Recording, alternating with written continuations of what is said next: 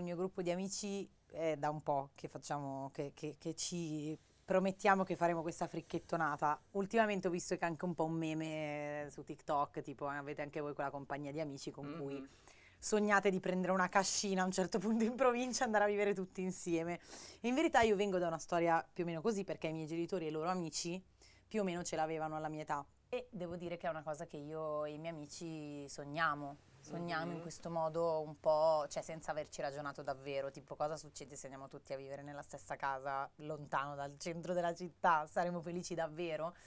Eh, volevo sapere se anche voi sentite questa cosa, siete caduti in questa trappola utopica del a un certo punto io e i miei amici faremo una comunità.